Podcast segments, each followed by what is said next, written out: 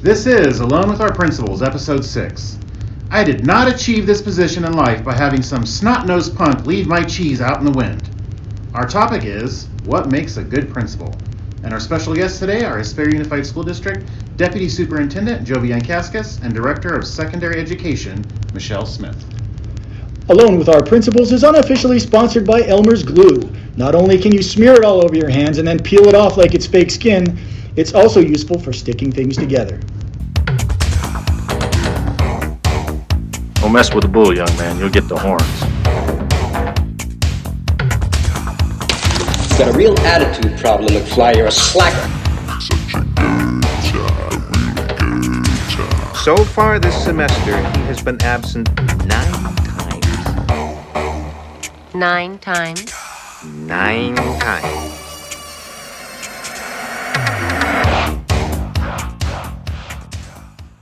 All right. Well, good morning, ladies. Good morning. How are we doing?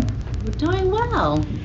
Kind of crazy getting ready for um, potentially having some kids back on our campuses, so that's exciting news. Yes. Like so been fun. rapid iterations of ideas. Yes. Can't keep up. Constantly changing. We usually start off with what we call the quiz. So our first question is, and we'll start with you, Michelle. What's a funny or memorable story from when you were a student? Um. Okay. I, I. Is it okay if I share two? Sure. Okay. I only have two funny things that have ever happened to me in life, so Oh, that- I have to share them both. Seriously, don't. Um, the first was just what set me up as a student and kind of this expectation of me as a student. Um, my birthday is December 3rd. At the time when I was a student, that was two days after the deadline for a birth date to get into kindergarten. And I went to a local preschool, and my dad worked a swing shift. And so during the day, he volunteered in my brother's classroom. My brother's two years older. And so I would go with my dad to the classroom, and then I'd go to the preschool, and my dad was feeding me information all the time. I was reading, writing, I was ready. So he took me to sign me up for school, and I remember being so little and looking up at my dad being there at the district office when he went to fight the decision because he went to sign me up, and they said, No, I'm sorry, she's too young she can't start. She has to wait another year. And I'm standing there. My dad is the most mild mannered person that you would ever meet. And he was irate. And I remember him saying, You know you're going to be sorry for this decision. So a year later, I started kindergarten, and the next year I started first grade, and the next year I started third grade. And my dad said, I told you you'd be sorry. Proved him right. Yeah. so that's how my my education began.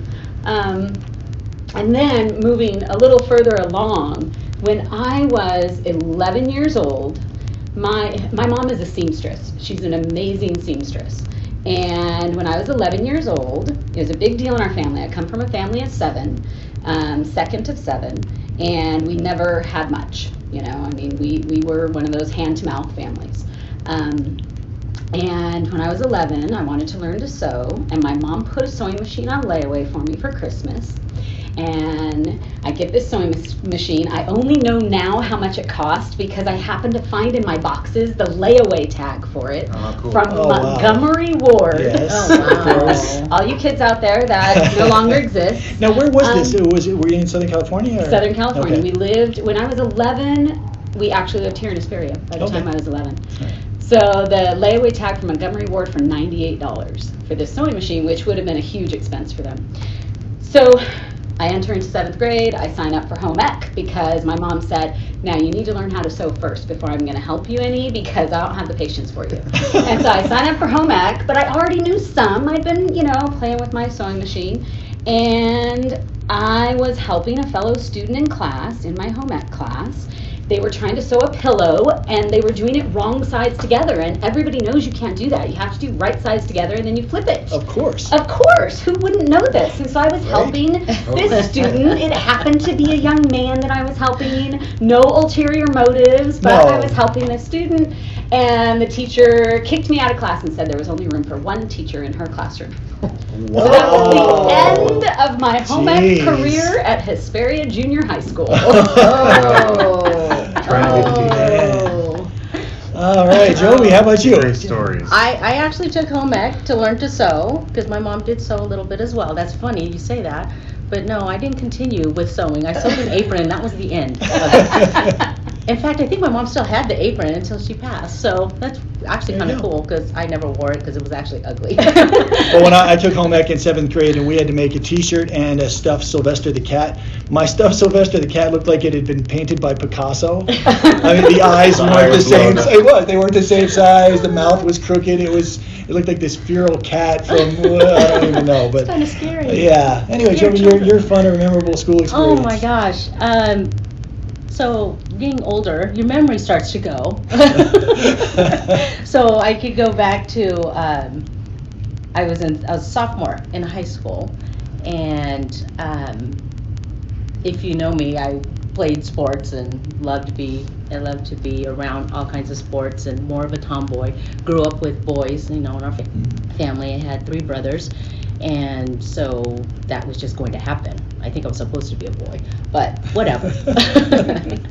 um, I was out on the softball field. We were practicing, loving what I was doing out there, and all of a sudden, loud over the loudspeaker, an announcement comes saying, you know, they were announcing the homecoming court and back then we just did we didn't do it as big and extravagant as we do today right so we announced it and i was named as a homecoming princess and i'm like what the is that and he saw me i had my ponytail hat on you know i'm in uniform i'm like i have no idea what that is and then i thought this must be a joke right this is an absolute joke Being, being pranked right now. yeah, so I, they said then, then we all, whoever was named needed to go to the office to give us some information and whatnot. I'm like, that's a joke, I'm not going. I'm gonna hang out here and practice softball, right? I played third base, I was Yeah. excited, I'm happy. The next thing I know, there's a TA that comes out and says, I need to see blah, blah, blah to the coach and hands me a slip to go to the office. And I'm like, oh, they're, they're serious. I'm supposed to go to the office for this. So I'm like, I go up there and I'm like, what is this? And I go, oh yeah, congratulations, the whole bit. And I'm like, what is this? I'm gonna stop. Oh, well, back then I have to clarify, there was no freshman year. This was high school, Okay. was Oh, all 10th, right, 11th, 12th. all right. So it was my Oh. first year in high school and not knowing all of those, you know, things that go on at the high school. Like, I, I you, you're not serious, right? Look at me. And I looked at the other girls that were there and I'm like, yeah, look at me. See, that's the funny part of this story that I'm picturing. I'm picturing three other girls who this was going to be the pinnacle Yes. of their high school career, who had been Jovi and her- primping and, softball. and shopping. Mom had spent three hundred dollars on a dress, and then Joey shows up in her softball uniform, Going- eye black, going, "What's this all about?" That's exactly how it was. and I was like, this is embarrassing. I have no idea what this is and what am I supposed to do? Is there something I'm supposed to do with this? And was there a vote? Who voted for Who me? voted for me? Nominated me. yeah, exactly. So anyway, so that was kind of the funny, awkward, um, somewhat memorable, but sort of. Um, but I also have another story, if I Okay, can say that sure. too, because again, it revolves around sports again. I'm like thinking back, going, I guess that was my connection to school. It kept me in school. So not only did I play softball, I played basketball in the junior high. When I came to the high school, they did not have a girls' basketball team. Believe me, I was like, what? How can that be? so When was Title IX again? exactly. So I didn't think that was right, and that wasn't equitable. So I got together with our junior high team and said, girls, what are we gonna do? What are we gonna Oh, do? the activist. She was an The advocate. activist comes out. So we got together, we went to the office, talked to some people, and said, hey, what do we have to do to have a girls' basketball team? And they're like, well, we don't have one. Well, that's the point. Right, hence the question. yes, so they gave us a list of all the things we had to do. It was like, oh, wow, we got to do a lot in order to get this to go through. But we did it. We persevered. We didn't get it that year, obviously, because you had to get time, get people on board, get all these things signed, et cetera, et cetera, and petition for it. We did it. We got a team. That was awesome. That we were part of the first girls basketball team my junior year in high school, right? But unfortunately, we sucked. well, we lost every game, but you know what? We had the best time as a team, so that was the best part. Um, we even took, yeah, I mean, it was just fun. You just hang out with the girls, and having that type of camaraderie, that kind of sportsmanship and whatnot, that was the best. Right so. now, those are great stories. Absolutely. All right, so we're gonna keep trucking along on our quiz here, and I think this time I'll start with you, Jovi. I'll just go back to you. So, uh, how about a best job you had that was outside of education? That's a, actually, it's part of my passion. I was actually, if you know me, and people do know, and let's put it this way, I love shoes to the point that my husband is now building me cabinets in the garage with closed sliding doors so that all my shoes don't get dusty or it's sawdust from his work in the garage. I have a whole wall of cabinets now being built so my shoes are covered and protected instead of just on open shelves. So I love shoes, always have. I know that's part, maybe that is that girly side, if you want to call it that. But I do men know a lot Well, of it men who love depends. shoes. Are, are they like are they like work boots and cleats and you, a combination. I do have more. If you guys know me as well, my husband is a golfer, and has been for many many years. Right? I have more golf shoes than he's ever owned in all his 30 40 years of playing golf. So he reminds me of that often. Because you gotta match what you're wearing. You got to right? match the outfits. That's the whole Coordination point. is the key. I, can't, I can't argue this at all just because of my running shoe collection. Yes, Uh, there yeah, you I, go. I'm, I'm right with you. So, and, and I'm not even a real golfer. So, but it doesn't matter if you're going to get me out there. And I, at least Shoes, I gotta look shoes. good. The fashion's gonna be on point. Exactly. So, um, so my job outside of education, it was in college. I worked at Joyce Selby Shoes. Oh. Oh my gosh, I was in love. I got a forty percent discount, and all I had to do was deal with shoes and boots and put them on display, and and I got that huge discount. So, needless to say, I had a great shoe collection. But I really didn't make any money, which was the purpose of the job. Right, they- We're just pay you in yeah. shoes. So I yeah, was in, exactly. ma- I was still in love. So what came but- first? Was it the love for shoes or the job selling shoes? love of shoes Yeah, so first. just- so as soon as I saw that was an opening, it's like, oh, what a great fit. Yeah. You're all in. Absolutely. Exactly. That's great. So, Did not know that. How about you, Michelle? Job outside of education. Well, to be honest, I haven't had much in the way of a career outside of education. Wow. um, when I went to college, I went to college after I had my kids, and so my job was being a, a full-time mom was really the best job that I have had outside Yeah, of education. I did do some piecework for a, it was King High Tech.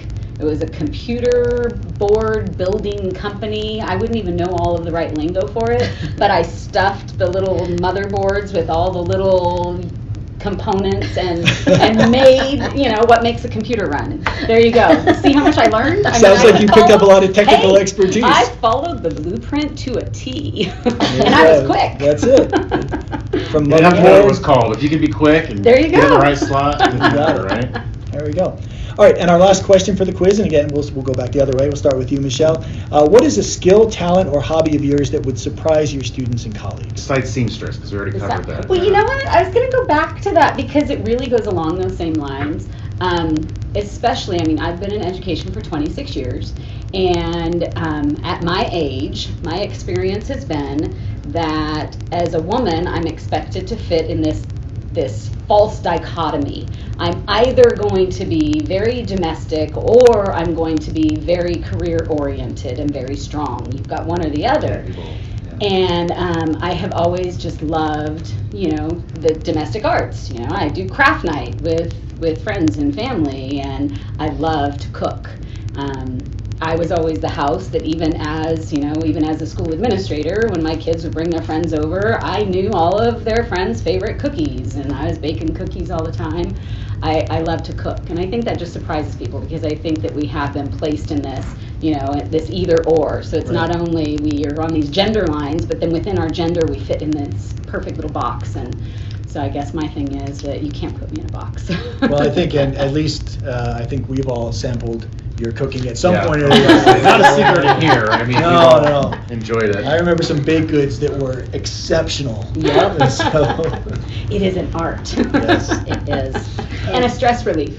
no, there you go. I, I, I don't know whether the baking or the eating.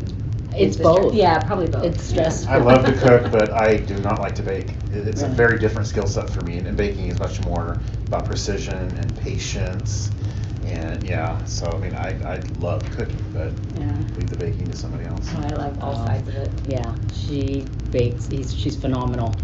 For my birthday, Blessing yes. and a curse, right? Yes, Yeah. yeah. what were they? They were um, Kahlua uh, uh, cheese Yeah. cakes, mini cheesecakes. Mhm. Oh my gosh, they were so Jeez. good, so That's rich. And it wasn't just the the dessert itself. Her presentation of how she put it together. Well, so that's that's the gotta be part crafty of it, side, right? right? And it's just the presentation in this box. I just did not want to ruin the box. All the work to make the cheesecake, Yes, you're not just yeah. gonna throw it on Oh, a paper plate. and put it. Exactly. It Slab was it up, here you beautiful. go, people. And Yeah. so, yeah, I was able to share that though with a couple people, so that was lovely. But yes, thank you for that, Michelle. You're welcome. Um, Jovi, what about you? Uh, special talent, skill, or hobby that would surprise people? Well, you guys already know I love sports, right? Well, you know that now. You may Yeah. not have known that about me, and those out there may not know that Yeah. because in today's world, you don't see me out on the basketball court or whatnot. Although I did play, I don't know how long ago that was, years and years ago. Um, played in the staff versus students game at Sultana, and I actually played, and people are like, "You don't know how to play." And blah, blah, Oh, blah. that's- So I get out there, and they see me dribble the ball down, and I'm like, they're like, "She can play Oh, basketball." it's always great to be underestimated. Yeah. So I would say that that would be one of my, I guess, past hobbies, but I still love watching it and participating when I can. My body doesn't participate the same way as it did before, but I'll still get out there and try. In fact, my husband, who uh, is a basketball uh, lover as well, we have this hoop out front, and he won't, wouldn't, as our kids were growing up, I have two girls, right? Would not let us leave at times. We'd be going to church, for example. We're all dressed, ready to go to church. We can't leave until everybody makes a free throw. There you go. God like, wants you what? church. So, you, you know, but see, go. and that leads to my story a little bit that you guys don't know is because I played basketball and I was a point guard. I'm too short to throw to make baskets over everybody else because they definitely were towering over me. So I learned how to draw fouls. So what does that Nice. mean? I had free throws.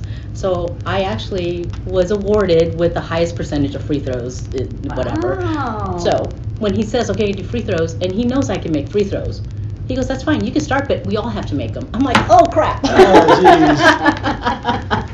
so yeah, so there were times where we were running late, and the girls, girls, my girls, did not have the same affinity for sports and athletics the same way her dad and I. So uh, their dads and, and I. Um, so they they tried.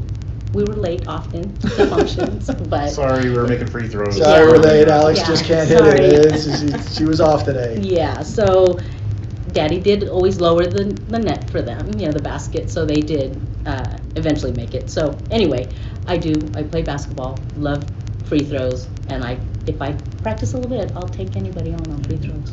That's just that's just a great story, though. I mean, I bet the girls remember that too. Yeah, Oh, we they had to do. shoot free throws They before do. we went to church. and everything. That's funny. Very memorable.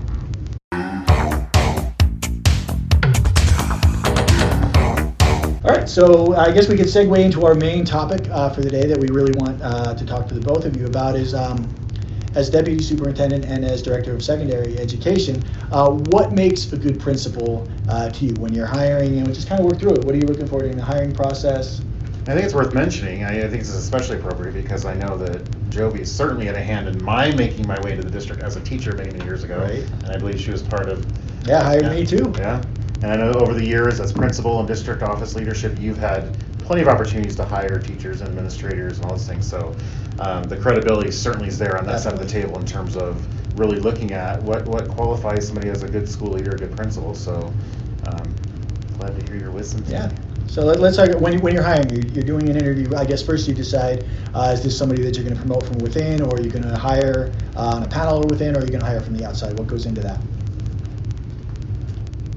Uh, What I, I, I- I generally, as you guys are examples of what we hi, what I look at when I hire, and I think our whole district does the same, we look for your heart first.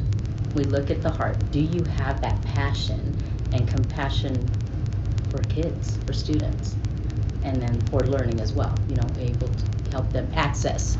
Um, so yeah, that heart, passion, um, would be one of the first things I look for in somebody. What are some of the things that you l- listen for or, or look at when you're interviewing somebody that would show that, that heart and that? Talking about kids and the way they light up when we talk about kids or their experiences with kids. Sometimes you see it in their uh, with their eyes. You look at them and they just light up, or they can't stop talking because they're having they're telling you the stories, the, the experiences they've had with students. And even if they weren't teachers before, if I was hiring as a, a new teacher um, or even a new administrator, just their life experience, you know, that you could still see that they have a love of children. and you listen for the pronoun. It, it's very important that you're hiring somebody that there you don't hear I, I, I in an interview. You shouldn't hear that because we all know that none of us does what we do in a vacuum. You know, it, it takes a team, and you need to hear that there's a we. You need to hear that there's a definite team approach to their to their leadership. So a team approach totally centered on students. So the same thing, you listen for the talk of a student and not just students as the object with which we work, but Right. students as that central focus of, of our work. So and that, that's a great point, and that's something I learned from you, Joey, um, as your assistant principal way back. I, I never heard you say I or my school or my students. It was always we and our, and to the point where that was just. And I don't know that you ever really made a point of saying, Chris, when you say this, it's just you just that's the only way that I ever heard it. So I think that I kind of adopted that in into how I talk about our staff and everything. Uh, to the point where it kind of hits my ear a little differently when you don't hear that. But it's um, you know we all have the heart for it, but it's it it really does. That's a great point, and um, to just make sure that none of us do work in a vacuum. I mean, we, we all need everybody else. And you asked what you look for, what do you see? And you can see um, a level of confidence because when you're hiring a principal, they have to have the fight in them to make the courageous and right decisions. But then you also have to see a humility in them that it is going to be a team centered and community dece- centered decision and not a, a self centered decision. So it's like balance between Yeah. strength and humility that are often evident, I think, in, in some of the, the body language and some of um, their Too much of one or the other can be a little dangerous. at Yes. times, so Yeah. can't- Yes. And I guess, as we all know, there's just so many facets of the principal's job, whether it's uh, instructional or culture-wise, or dealing with student discipline, or making hard uh, personnel decisions. Um, what kind of, and I don't necessarily mean what percentage are you looking for, but obviously there's going to be some kind of balance. But um, a couple of parts uh, to this, I guess. Uh, what do you see uh, the need for the emphasis on, if anything? And then how do you support principals that might be really strong in one area but need that in need that support in other areas? Uh, where do you find find the way to do that? Go ahead. I'm It- trying to. well, it's funny because I think about the there's the technical questions in an interview often. Um, not generally to the same degree in a principal interview, but especially in um, an entry level administrator interview. So you have these technical questions, and you're not listening necessarily for the correctness. You know, they know this law, or they know, you know, they have all of the right. Because often we can all throw around the vernacular without having a deep understanding of what's behind it. We're great with not- acronyms in education. oh yeah, yeah, we got all the Yeah, sure. alphabet soup thrown soup, at you. yeah. But you hear the intent behind the response. So it's not the correctness of it, but you hear the character come through. And so it's not about do they know everything already because the knowledge you can help them to get to. Yeah. But that character and the um, the just those leadership skills, those are things that are harder to arrive at. It's much easier to help them understand, know, the facts. Right. Yeah, So it's, And those are, yeah, oh. no, go ahead. Go ahead. The, that's that technical side, and so if you guys know how our process, if I was they just should gonna all mention know. that, yeah. Um, the other side is where we, we, we actually ask them to solve a problem or work with staff, you know, a mock kind of staff, uh, or a, a parent, dis, you know, dis, disgruntled parent or teacher, you know, we put you guys in scenarios to see how you react. Are you going to come to the right answer, like you were just saying with the technical? Maybe not, but what is your intent and how do you come across? Do you work collaboratively with a team if you're presenting, you know, how to come up with a plan? Or is it just your plan and you're telling people the plan? Or is it something that you work with the panel, you know, with your quote teachers or your, your uh, with the board or with admin together to develop something so you everyone is heard. You aren't. we don't we don't look for somebody to be that top down leader. We look for someone who's going to truly, as we call, lead from the middle, Yeah. work with and work collaboratively to come up with the solutions, so that everyone feels like they've had a voice in that, and actually you have more success that way. And for those that don't know, because a lot of people listening to this might not know, but you know, Hesperia, I'm sure like a lot of districts, when they're hiring administrators, it- it's not an interview, it's an assessment center. And so Jovi kind of hinted at, there's multiple components to that. So it might be a, a parent role play or a staff or a board presentation, um, a mixture of some kind, a writing, there's multiple components to that. It, it's grueling, but. Oh, yeah, but- but, the you Administrator know, Olympics, it's, Yeah. yeah, it's, yeah. It's uh, but it's it's very nuanced. You know, what you, like what you said. It's not necessarily about what comes out of their mouth, but it's it's how it's delivered and how they how they engage stakeholders and how they respond and how they're trying to find um, an understanding without compromising. You talk about that fight. It's like there's certain things we can't compromise, but at the same time we can we can do it in a way that is, is done with love and compassion and care for the student, the parent, the board member, whoever it is. Um, but but listening for their heart, as you said. I guess it's really those nuanced pieces. The body language sometimes says a lot too. I know my very first time at the assessment center and I had the parent the parent interaction thing. Um, one of the I'm not talking about my interview. No, no, no. Uh, no, no, no, That's no. gonna- that's gonna be another- That, that's, that's a that's a whole episode. episode, I think. But Yeah, um, we got a whole other episode. It sounds like there's a story here that I We, need we, to hear. we might have to, we might have to tell this story. There's a couple stories. and You can tell that one if you want, but what I'm referring to Yeah. is it's not really funny, but my very first time I interviewed for assistant principal, and I wasn't selected at that time, but one of the things that, that I was grateful for is our district will do like ex- I guess you call it exit interviews or give us some feedback on these are things yeah. we saw in you that were really great. Here's some things I want you to work on. And one of the things it was such a simple thing when you guys talk about you know how people react is like so I think it was Mr. McCollum was the angry parent, and the first thing he said to me was like he said you didn't ask me to sit down, you didn't shake my hand.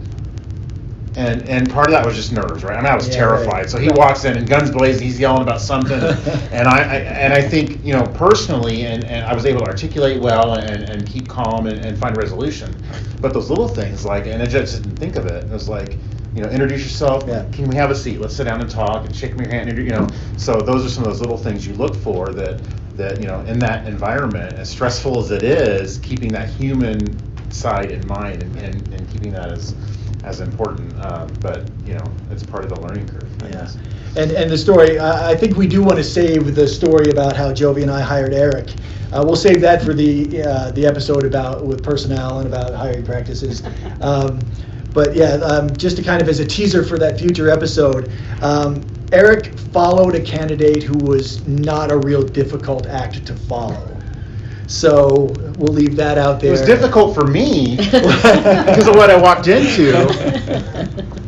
So yes, Michelle will tell you when we're done recording. We'll tell you that story, so. Uh, all right, so now you've hired a, you ha- you've hired a principal. Uh, they've got years of experience. So now um, think about the really the current principals in the district that have gotten their feet wet, so to speak.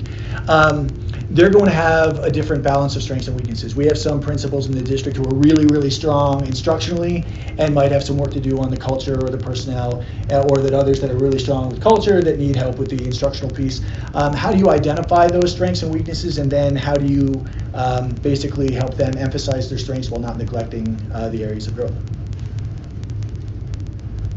first of all, really knowing your principals that you work with, right? Um, as much as we wish we could be out there more often from our end, you know, to be with them, meet with them one-on-one, as well as within their element, doing walkthroughs and whatnot, um, seeing them with their staff, staff meetings or leadership meetings. Um, so we truly get to know our principals, right, and how they lead, and asking questions of them, and seeing, you know, just having those conversations and having that open and honest relationship, I think you we can then be able to best support. And what we tend to do also is we come back as a team as Ed Services because all of us have relationships with all the uh, Ed Services team have relationships with with the principals and the assistant principals and vice principals. We come back together and collectively talk about some of the areas of of growth that we see as a district, district-wide. We talk about what is it that we need to really be focusing on to support our principals. And then we also have individual principals who may need some extra support, but we also look at it uh, district-wide because we want to make sure that as a team, we're all growing together. building that trusting relationship with the principals so that you have a trusting and honest and open transparency between you so that if there is an area that you can talk about a growth area and it's you know they, they can be in a place of that vulnerability where they can hear what that growth area is and you can work together on it. I think that's really important. If you don't have that trusting relationship then that honesty comes across not as support but just as criticism. And um, so working to, to keep those relationships in mind and then helping them if you're aware of what your strengths and, and weaknesses are if you're truly aware then you are hiring your co-administrator to complement not to reflect you. You know you need all of the pieces on the team and you don't necessarily have to have all of the pieces in one person. You know that's why we have teams um, and so I think that helping to, to build that awareness, that honesty. Yeah, and I mean, I, I know exactly what you're talking about there because I've had, um, I've been principal for what, this is my 18th year, if you can believe that, uh, in administration. And, oh no, that's principal. As Jeez, I'm old. Um, but so I've had. Thanks, se- Chris. That just Yeah, only well. emphasizes how much older I am than you. um, but I've had several assistant principals. I, I've had one in particular who was very much like me as far as how we approached um, the staff and the kids and everything. And it was a blast to work with him. Um, but w- while we had the same strengths, we had a lot of the same uh, growth areas. So the site, uh, we had to really bring in our teacher leaders and things like that. We compensated for it. Uh, but then I've had other assistant principals who are very different from me in both personality and expertise. And that's a completely different relationship and i always enjoyed it where maybe there's something that i'm not as passionate about or not as knowledgeable in but if that's something that not only uh, my ap knows about but they love doing well that it's better that them do something they love than me do something that all right i guess i got to do this um, yeah and so that's that's a great balance And that comes also kind of like what Michelle was saying. That comes from relationship at a co-administrator Oh, yeah. level, right? And really getting to know, because you only tell so much when you're interviewing or, or, or choosing somebody. But then once you're working together, and in this role, you have to work together to be effective. You have to be collaborative, but that takes time as well. You know, building that relationship with an administrator, with another administrator, and getting to know somebody, and getting to know their strengths, number one, and then being able to be smart about leveraging those strengths at the right times. And, you know, because I know myself, my co-administrator and I were just talking about this today, like, I know one of my weaknesses is I'm not an event planner. She is, and I don't lean on her enough for that. when I'm trying to plan a trunk or treat, I should be saying, take this and run with it. And I'm sitting here like scratching my head for five days trying to figure it out. And I, I have somebody over there who can do it and do beautifully with it. and love every So that's a skill in its Yeah. own is being able to leverage those resources, being able to delegate those responsibilities, and trust that people are going to do it and do it well. So that's, I mean, talking about being vulnerable and having growth areas. I know that's an area for me is knowing what those skills are. I think I do do that, but leveraging those and being able to give those things to people, like you were saying, and saying, "You love this, you're great at it, do it, run with it." Yeah, and is it's a team effort, whether you're planning an event or uh, putting together uh, professional development or figuring out a way to get a mouse out of your uh, shared office. Um, That's which- another story. Yeah, we were, we, Jody and I, Jody was my principal eucalyptus, and there was one day we, she, she said, "What's that?" And I go, "What are you talking about?" And there was this little mouse scurrying across the office. I'd have been on top of the desk. And your Yeah. offices are like one. Yeah, it's just one one big big office. And we, the mouse ran behind the bookshelf. So now, all right, we've got him cornered. And you have to picture this. Um, I was the muscle here, which is a different thing. Um, so as I'm lifting up the bookshelf, Joey's coming at it with a broom to sweep Mickey out from behind the bookshelf. So uh, I said, "All right, is he gone?" And before she answered, I dropped the bookshelf. Turns out the answer was no. He wasn't gone. But he is gone. He is gone now. So we got on the we got on the phone with our, our the walkie-talkie with our uh, lead custodian. Said, uh, Dennis, um, Clean up. We, we clean up in the office. We, you might need a mop, a vacuum cleaner, um, a priest. I, mean, I don't know. So uh, yeah, so that was. read him his last rites. Poor little guy. Never saw it coming. Never saw it coming. He saw the light, he saw freedom, and then Death from above. That was it. Oh man, so Yeah, so uh, one other que- questions before we get to something a little more lighthearted. But um, so you talked about how you identify, how you choose principals and administrators. But now looking at once you've done that, what is it that they all have in common? So the ones you identify that you feel like they're successful or having high degrees of success, what what do those principals have in common? I think they're one. again, you can tell what, you see what side I come from a lot is they're builder of relationships first and foremost, you know, and leadership style, I think if, if I had to say they're more the servant, they really have it in their heart to be servant leaders. Um, and, um, I'm going back to what we hire. They truly, sincerely love and care about their students and their staff, everybody on their campus. Um, what else do they have? Outward mindset, the way they think about things now. Um, I know we've all read that the, the book. Um, I can't remember the title right now. Um, Go ahead. Dis- self-deception. Self-deception. Thank you. Leadership and self-deception. Leadership and self-deception about that outward mindset. And I, I have to say, I'm really happy and to say that our, our administration has that outward mindset. I believe that our people, our staff, our administrators look at people as people. They don't forget that part, that humanness part, when we're working with them. Because we have, you guys have a lot on your plates, right? As, as administrators, you not, it's, we're very, we do ed services, we do curriculum instruction assessment, right? That's very, Yeah. you know, narrow in, in, the yeah. bigger picture. So you guys do that, and you do personnel, and you do business, Yeah. right? And you do, uh, you know, maintenance and operations, and you do food service. Extermination. Extermination. uh, Pest control. and all that. So, but with all of that on your plate, I believe that you guys truly still look at the humanness of everybody as you address issues and problems. I think that's something we see more common across our, our great principles. And I, I, I- don't want to cut you off, Michelle. but I love what you said, Jovi, Just that, that servant's heart. I know that's a phrase that's used a lot, but you know, you'd have to wonder if somebody's not in this to serve, then why are they? I can't think of any other Yeah. good reason, especially in public education. If you're not truly here to serve kids and serve families, then then why are you? Correct. Um, and I, I think that that does show. I, I can only speak for myself across our district. I think that that shows in the process you guys used to choose people. Yeah. It's so funny because when you say that, I remember a staff meeting where I was the assistant principal and in the audience was somebody with whom I have a very different relationship with now, but at the time was a teacher in the audience and years later was able to tell me the impression from the statement that I made that if you don't love kids, you don't belong here. And um, that that resonated, that, it- and it's true, if Yeah. we don't love and care for our children and our families, we don't belong here. And I think our powerful principles, it, it, it's this fine balance. There's this balance of there's a creativity and an innovation and a courage to um, to, to try something, to take something and make it your own, to build something, to co-create with your own teams.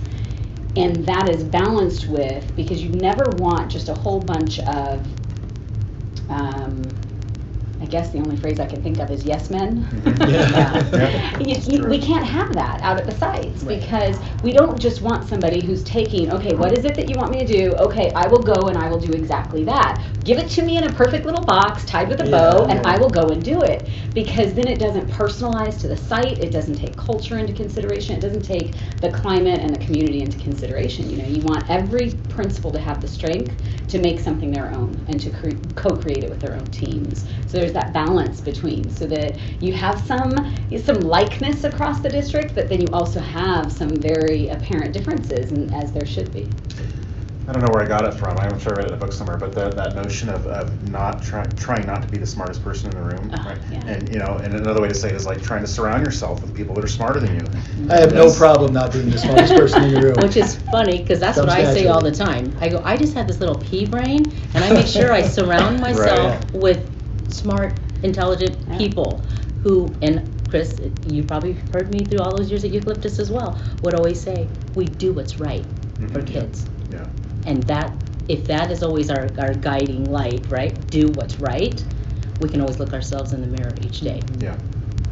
That's a good place, I think, to wrap up the conversation about um, what we look for in good principals. That was great. Um, so now we're going to do a principal evaluation. Uh-oh. Um, for those uh, for those listeners that have listened to our first few of our episodes, or if you even heard our theme song, uh, Eric and I are I don't know if fans are the right word, um, but Fan we- comes from fanatic. I mean, Right. you know, it's one of those. Uh, if you were, uh, 80s kid. Well, So we've we've talked a lot about the principal from the movie Ferris Bueller's Day Oh, Off. gosh. Edward Rooney. Edward Rooney. Now, for anybody that's seen the movie, um, or if you haven't seen the movie, first of all, shame on you. It's a great movie. Um, yeah, but your your perspective on Ferris Bueller changes between the time you're 18 and the time you're in your mid 50s. Um, but that's a whole different episode. Um, so Ferris is ditching the day, and his principal, Mr. Rooney, is sworn to catch him, to bust him, to make sure that he gets his comeuppance for just flaunting his truancy. Um, so he goes about it in different ways. He tries to catch him. He goes off site, uh, tracks him, uh, I think, um, into downtown Chicago. He ends up breaking into his house, trying to catch him. Um, it just goes off the rails completely, and Ferris is always a step or two ahead of him. Uh, so uh, let's look at the pros and cons. Uh, uh, you know, we've all we've all seen the movie. So let's start with the positive, Joey. What do, what do we think Mr. Rooney did well? What did he do well? I'm having a really hard time with that. Yeah, he wore. I mean, he wore a suit. I mean, he Yeah. dressed the part. I don't know. He did wear a suit. He did, yeah, he did wear a suit. Well, I thought he was culture focused. I mean, early in the movie, he says, "I can't have 1,500 Ferris Bueller disciples running these hallways." Clearly. But his intent was because it made him look bad. Well, do we know that though? you know what? He was tenacious. There you There go. There you go. There's- Tenacity. You get the vocabulary award today. There was dichotomy earlier. Well said. Well Tenacious. said. You know, Excellent. There are Yes. times as a principal you need to be able to hyper focus, right? Yeah. Yes. He he was not focused necessarily on the right things, but, But he, he certainly was able to hyper focus on this particular truancy problem at his school. Yeah. He, he takes attendance seriously. I mean, we all should, right? I mean, if kids aren't in school, they can't learn, and we, We need to are take that reaching, seriously. but yeah. Yes, we're reaching. We're So, reaching. If I have to throw out my passion word, he was passionate about Yes. ensuring he came to school. Yeah, and he, Right. he had some savvy. He wasn't easily fooled. I mean, early on when um, when he finds out that Ferris's girlfriend Sloane was being dismissed from class because of her dead grandmother, he saw right through that. He's there. Oh, oh when he when they kissed. Well, no, no, no, before then. Because remember, when his secretary, Grace, when Grace, Grace, when Grace comes in, he says, who, who does Sloane Peterson hang out with? She goes, well, I do see her with Ferris Bueller quite a bit. Boom, he is right a problem there. solver, Not even, not even one go. beat of the eye. He had connected this dead grandmother routine with Ferris Bueller. Now, that comes back to bite him in a different way when Ferris and his friend Cameron pretend to be the father of the Right. and all of that stuff. Yes. So, all right. So I guess we can kind of and well, and ultimately, I mean, he did catch Ferris in the, at, at the end. I mean, he's there at the house, and the only reason that Ferris gets away with it is because his sister kind of um, spoils the party for for Mr. Rooney. So. After spending the whole movie trying to sabotage her own brother. Right. She's like, uh, eventually, they they're saving both his bacon, so to yeah, speak. they're both united in their disdain for poor For Mr. Mr. Rooney. Rooney. Yeah. It's a, as all as all good principals should, we bring families together. um, all right. So let's look at his evaluation, though. What are some of the cons? What would you have done differently in his shoes? Which, by the way, ended up stuck in the mud somewhere. He did not have any shoes. He didn't have shoes at the the end of the movie, I think he might have had one. One. Yeah. One. I think he had one. I, we were talking pretty before. I thought uh, Michelle had a good take on this. I'd like to hear what she said from before about Mr. The- Rooney. Well, I mean, he was hyper observant of Ferris Bueller and completely unobservant of things like fire hydrants. So Dogs, if he took, yeah. yeah, so if he took that hyper focus, hyper observant, that tenacity, and used that to really look inside all of the classrooms for the instruction that was happening, maybe we wouldn't have had Bueller. Bueller, that's right. Bueller. He was very concerned about his. You just made me think of another part of the movie. He's so concerned about his his his presence to the students. Remember when he's running down the hall? That was exactly what and he's picture in running my and he head. gets to a window and he stops. Stop, and he yeah. walks, He walks by the window. and he stops and he walks because you know he was trying to keep an image, of course. Yeah. I'd don't like to say remember I haven't done that, but because you can't you can't have a kid sit there in history class and you just see The the, principal just principal flying by the moves window. by the window. Everybody would jump up and go That's to right. the What's Power of little panic, Exactly. right? Yeah. Uh, what else? What were some other problems that he had? Some other issues?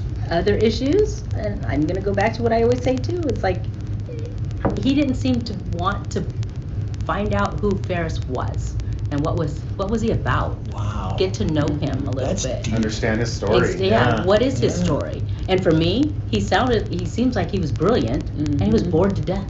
And so he's going to find different ways to learn, Yeah. if you He will. wa- he wakes up, looks out the window, and it's blue sky, and he says, "Who could go to school on a day like That's this?" right, exactly. That's a red flag. Yeah.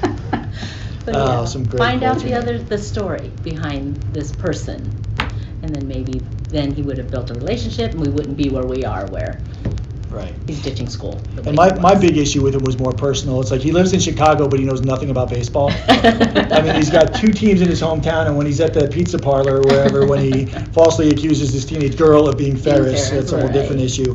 Uh, he's talking about the baseball game, says, who's winning? And the guy says, The Bears. Uh, the Bears. Uh, He goes, what's the score? Zero, zero. It's like, who's winning? It's like, yeah, it's like, oh, dude, come on. Yeah, anyway. So, I think oh. probably for me the most important thing in terms of what he didn't do well is he could not keep his cool.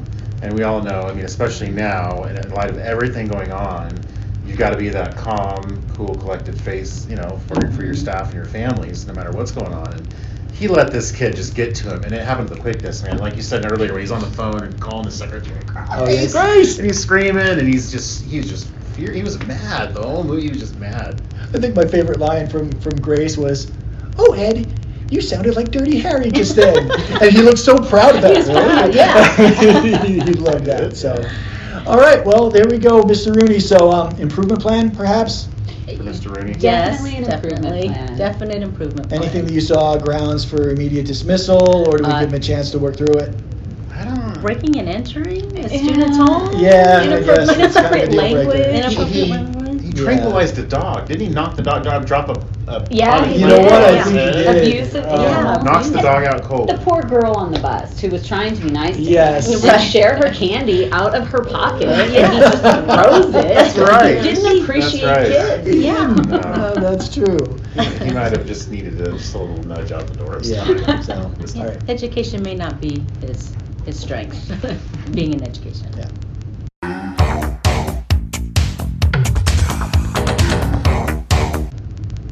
All right, so that brings us to this uh, this uh, extra credit portion of our podcast. We do this every time, so it's just kind of like a, like a little bonus. Um, and this one we're actually stealing from somebody who I know that Chris and I both Yeah. admire. We've read lots of his books and heard him talk, um, Jon Gordon. Um, and this is an activity that he's he's put in, in several of his books, and it's, it's honestly just a way to kind of uh, you know, Mike Robbins calls it lowering the waterline, and we know that trust, which we talked a lot about today, psychological safety, is built by developing relationships and, and building vulnerability, and this is one way to do that. So, Jon Gordon calls it the three H's, and the H's represent uh, a hero, a hardship, and a highlight. So, I'm just going to open that up to both of you. Somebody wants to go first, and you can address any or all three of the H's. But uh, if you would just help indulge us and tell us about either a hero, hardship, or a highlight from your own life, personally or professionally. Have a hero and a shero. I'm gonna say my parents. Um, they're both gone now, so I guess that's another thing. That's you know they're they're more prevalent in my mind now, more so. I think about them a lot, and I reflect back and the relationship that they had between each other, but their partnership in doing what's right for their family and their kids. They sacrificed a lot. They had an outstanding work ethic they to the point where my dad well again we were air force we didn't have a lot of money and whatnot but they both wanted to make sure that the kids were with one of them all the time. So he would work days air force and my mom would actually uh, wait tables. She was a waitress in the evenings you know early on. And so that way there was a he would come in we would have dinner then she would take off and so that was something that you know really resonates with me that she was able to try to balance working and raising four children um, and living we're you know we're filipino living in florida in the south was was challenging in itself too. But they made it work. We could feel their love through everything they did for us. Um, we may not have always agreed in some of the things they wanted us to do but in the end now that we look back it was all for the right reasons um, so they're my hero and Shero, if you will. Um, family was their priority. And that has now resonated. I think all of us have done that as their children, made our families a priority. Definitely. Awesome. So funny because in, in a career, you end up having so many different heroes throughout your career. And it can be, you know, the person sitting next to you who fights for you in a really horrible situation. Um, it can be the um, the leader that you read the works of, the the Michael Fullans. It can be, you know, a professor at Cal State, Dr. Doris Wilson, huge hero for me. So those kind of, you know, you have different heroes at different moments, the heroes that you need in that moment.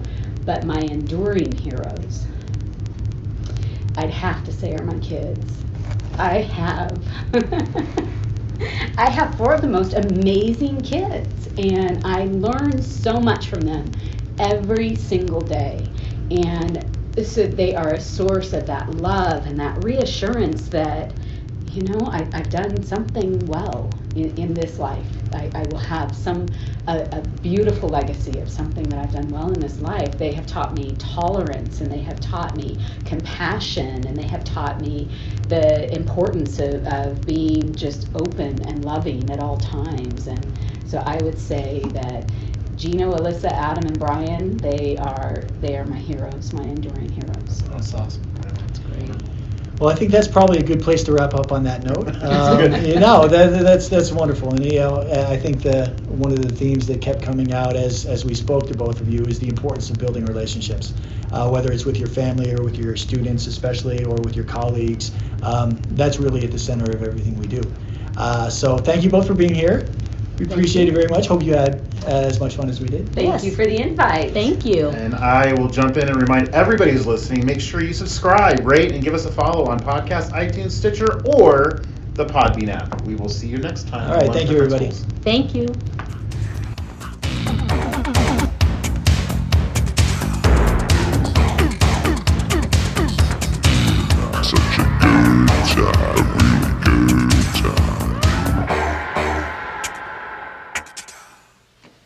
Still here?